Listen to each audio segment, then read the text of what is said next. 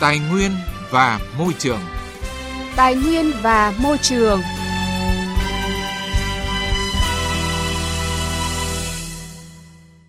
Biên tập viên Minh Khánh và Quang Huy xin kính chào quý vị và các bạn. Rất vui khi được đồng hành cùng quý vị và các bạn trong chương trình Tài nguyên và Môi trường thứ tư ngày 24 tháng 4 năm 2019. Chương trình hôm nay có những nội dung chính sau. Mục vấn đề và sự kiện chúng tôi bàn về vấn đề Thanh Hóa hàng chục năm dân mòn mỏi chờ dự án tái định cư. Trao đổi giữa phóng viên Đài Tiếng nói Việt Nam với ông Lê Trọng Thụ, Phó Chủ tịch Ủy ban nhân dân thành phố Thanh Hóa về phát triển đô thị và các dự án tái định cư trên địa bàn thành phố. Ý kiến của một số chuyên gia về vấn đề bồi thường giải phóng mặt bằng và tái định cư. Phần cuối chương trình trong mục cùng lắng nghe và bàn luận, chúng tôi chuyển đến quý vị và các bạn phản ánh của một số thính giả liên quan đến việc bán đất trái thẩm quyền của Ủy ban nhân dân cấp xã.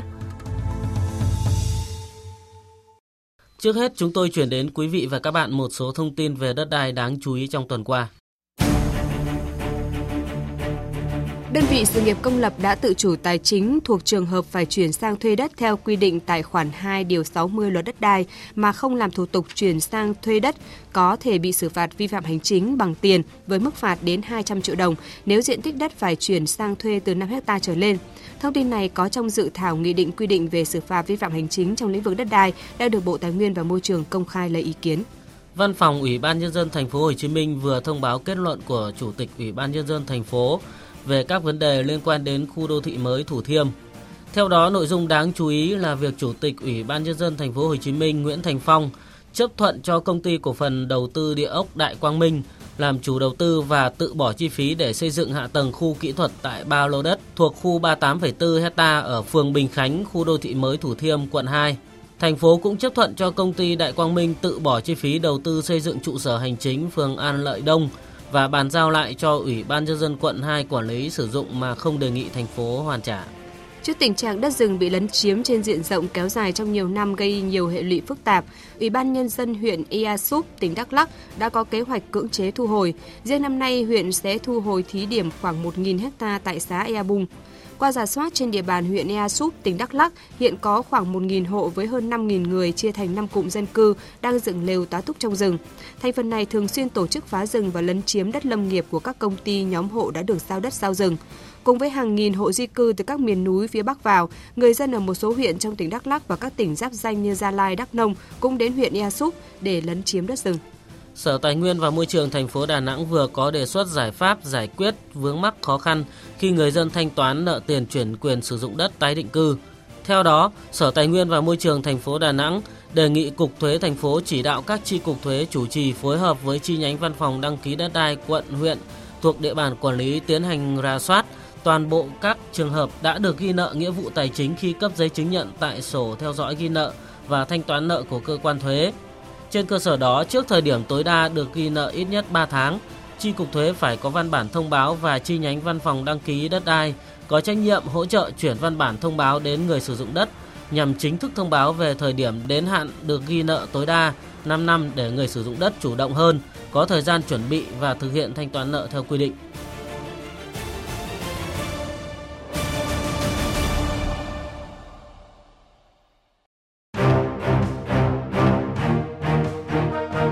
Vấn đề và sự kiện.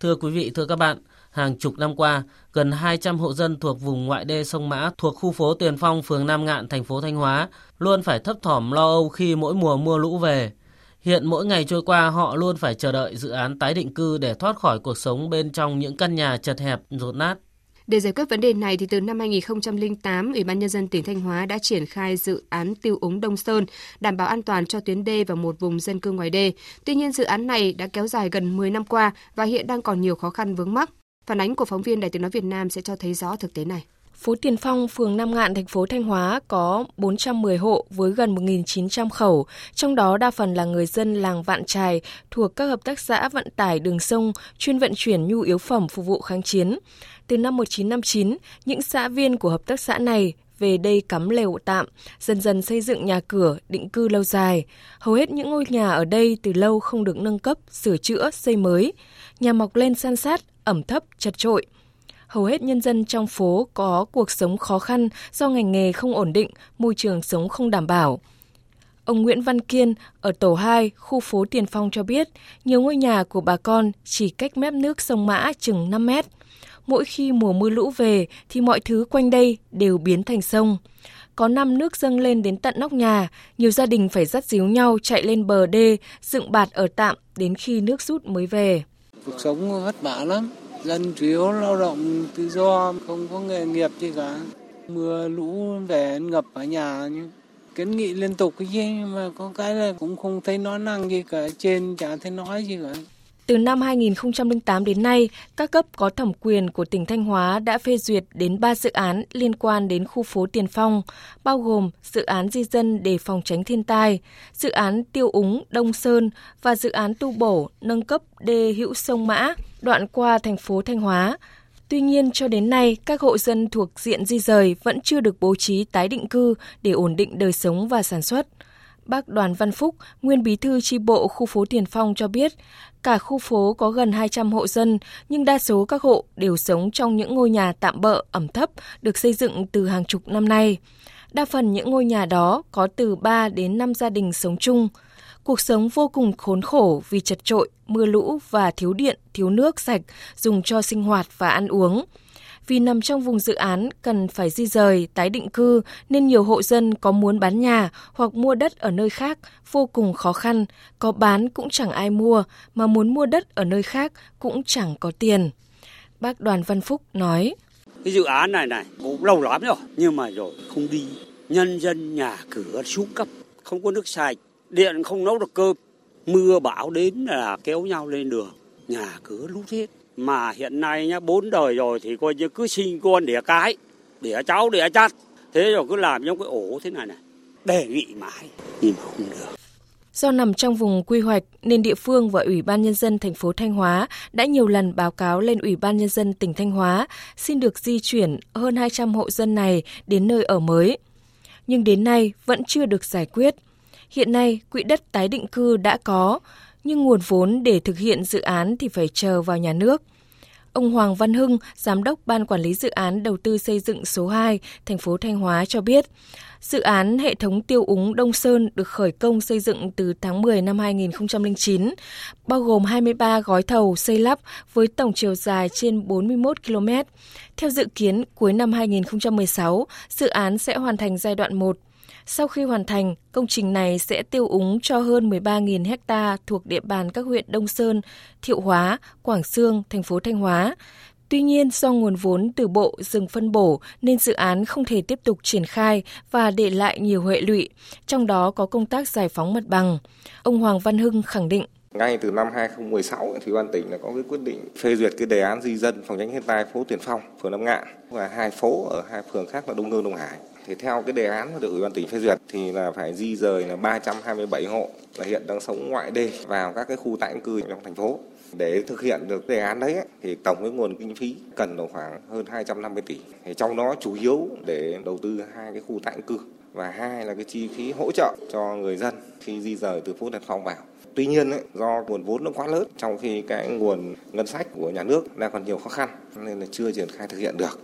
Thưa quý vị, thưa các bạn, Hiện Ủy ban Nhân dân thành phố Thanh Hóa đang chỉ đạo các đơn vị chức năng hoàn chỉnh các thủ tục hồ sơ, trình Ủy ban Nhân dân tỉnh bổ sung danh mục dự án có sử dụng đất năm 2019 làm cơ sở để lựa chọn nhà đầu tư thực hiện dự án.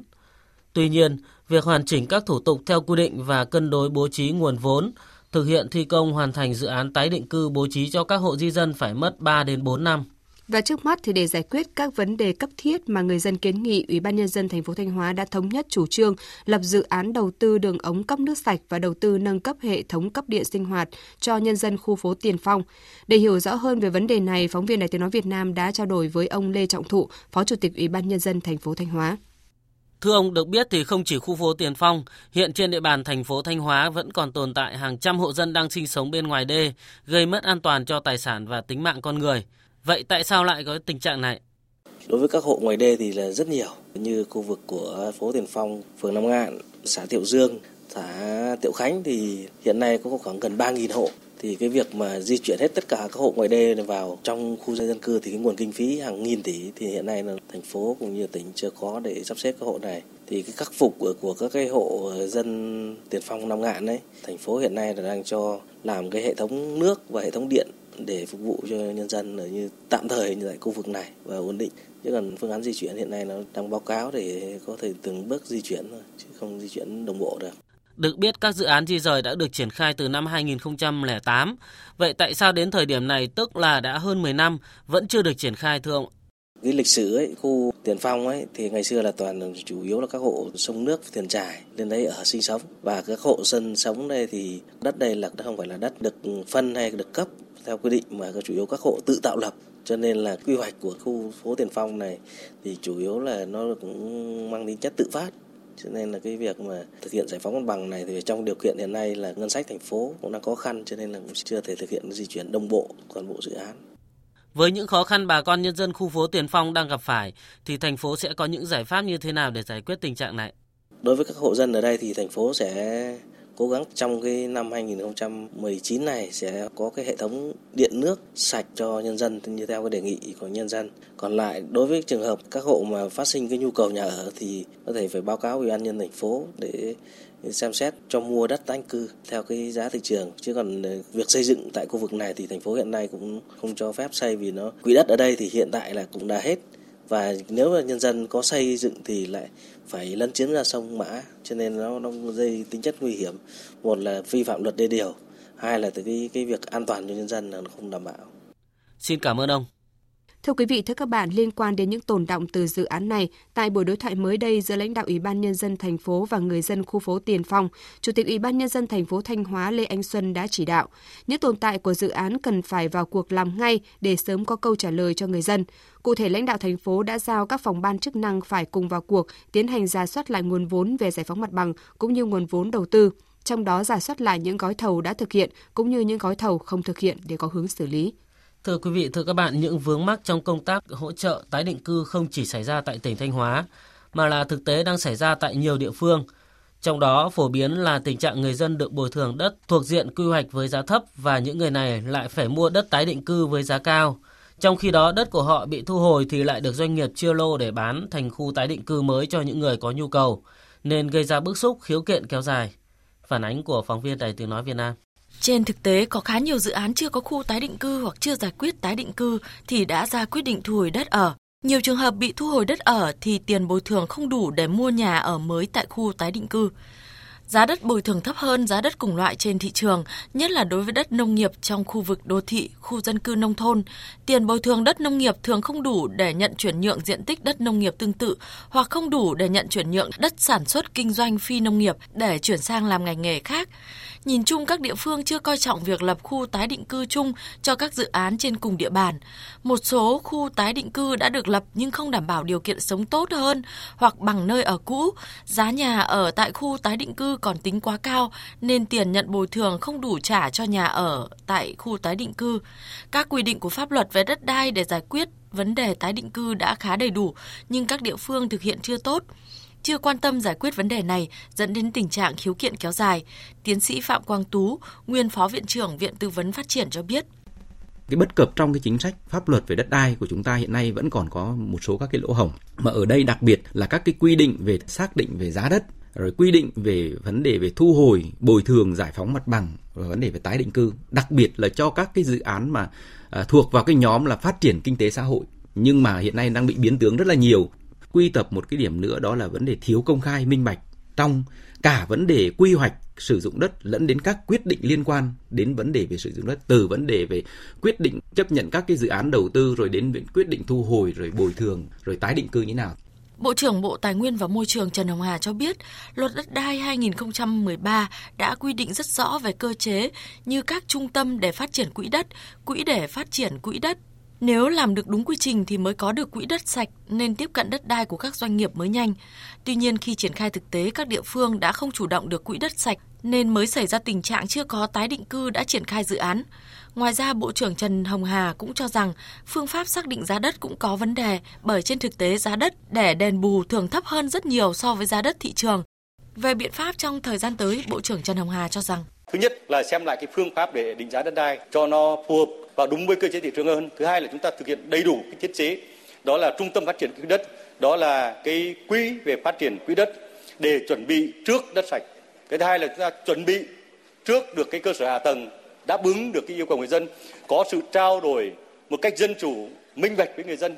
Để khi người dân mà thực hiện cái công tác giải phóng ấy là người ta đạt được sự đồng thuận. Và trên thực tế chúng ta thực hiện được các mục tiêu. Đó là giải phóng mặt bằng rồi tái định cư bố trí ờ, để các doanh nghiệp đầu tư sản xuất thì người dân cũng có cuộc sống tốt hơn thì đây là những giải pháp mà tôi muốn ờ, đề cập Thưa quý vị và các bạn, luật đất đai năm 2013 đã dành riêng một khoản quy định dự án tái định cư phải được lập trước khi thu hồi đất.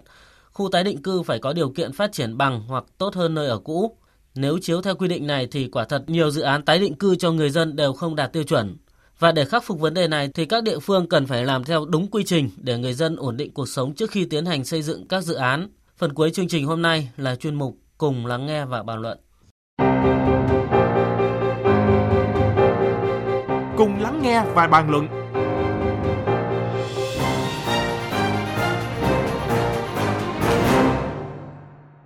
Thưa quý vị, thưa các bạn, chuyên mục cùng lắng nghe và bàn luận ngày hôm nay, chúng tôi chuyển đến quý vị và các bạn kiến nghị của một số thính giả liên quan đến việc bán đất trái thẩm quyền của Ủy ban Nhân dân cấp xã. Trong tuần qua thì chúng tôi đã nhận được ý kiến của thính giả Trần Văn Sức ở xóm 1 xã Nhân Thịnh, huyện Lý Nhân, tỉnh Hà Nam, phản ánh về việc bán đất trái thẩm quyền của Ủy ban Nhân dân xã Nhân Thịnh. Theo đó, từ năm 2011 thì gia đình ông đã được đấu thầu lô đất do Ủy ban Nhân dân xã Nhân Thịnh tổ chức đấu giá, nhưng đến nay gia đình ông vẫn chưa được cấp giấy chứng nhận quyền sử dụng đất. Cũng chung tình trạng này thì thính giả Đỗ Quang Huy ở Mê Linh, Hà Nội phản ánh. Ở quê tôi thì hiện nay chính quyền bán đất cho nhân dân để theo chương trình giãn dân làm nhà ở đấy. Đất đó thì chính quyền thu tiền của người ta, tiêu hết tiền của người ta không cắm được đất. Thế đến hiện nay gia đình người ta đã về cái tận thành phố bao nhiêu năm nay về đến huyện cũng không giải quyết hiện giờ bỏ không. Thế hiện nay lại có chủ trương giãn dân lấy chân đê tiếp tục đổ ô đấu thầu. Cái này để cái luật có đúng hay sai? Về vấn đề này thì Phó giáo sư tiến sĩ Nguyễn Quang Tuyến, Phó trưởng khoa Pháp luật Kinh tế Trường Đại học Luật Hà Nội cho biết. Cái tình trạng mà bác nêu ra cũng không phải là cái tình trạng cá biệt, nó cũng uh, xuất hiện ở đây đó rất nhiều các cái trong cái địa phương trong cả nước. Đây nó là một trong những cái ờ, nó phản ánh một cái thực tế. Mặc dù là luật đất đai của chúng ta từ luật đất đai năm 1987, luật đất đai năm 1993, luật đất đai năm 2003 và đến luật đất đai hiện nay là luật đất đai năm 2013 đều quy định là ủy ban nhân dân xã phường thị trấn không có thẩm quyền giao đất. Tuy nhiên trên thực tế, có một số nơi chính quyền là người ta thực hiện đứng ra bán đất cho dân và thu tiền. Cái này xét về mặt luật đất đai, đây là cái hành vi ờ, vi phạm pháp luật bởi vì là cấp xã không có thẩm quyền giao đất bán đất. Mà theo quy định của luật đất đai năm 2013 thẩm quyền ờ, giao đất cho thuê đất đối với hộ gia đình cá nhân, đó là thẩm quyền của ủy ban nhân dân cấp huyện. Do đó, đây là một cái vi phạm pháp luật đất đai nếu như tình trạng mà nó có cái cơ sở để uh, xác nhận cái chuyện đó thì uh, các bác có thể uh, uh, tố cáo với công luận cũng như là các cái cơ quan có thẩm quyền ở huyện và ở tỉnh. Xin cảm ơn Phó Giáo sư Tiến sĩ Nguyễn Quang Tuyến, Phó trưởng khoa Pháp luật Kinh tế Trường Đại học Luật Hà Nội. Và chúng tôi cũng rất mong quý vị tiếp tục đón nghe chương trình và gửi thư cũng như phản ánh về những sự việc đang diễn ra tại địa bàn về chương trình theo địa chỉ chương trình Tài nguyên và Môi trường, Ban Thời sự Đài Tiếng Nói Việt Nam 4143 Bà Triệu Hà Nội hoặc gọi về số điện thoại 0243 936 3729. Chúng tôi nhắc lại số điện thoại là 0243 936 3729. Quý vị thính giả cũng có thể gửi thư điện tử về chương trình theo địa chỉ chương trình xã hội vov1a.gmail.com để chia sẻ ý kiến của quý vị và các bạn. Chuyên mục cùng lắng nghe và bàn luận cũng đã kết thúc chương trình Tài nguyên và Môi trường hôm nay. Đến đây, biên tập viên Quang Huy và Minh Khánh xin kính chào quý vị và các bạn. Hẹn gặp lại chương trình này vào thứ tư tuần sau.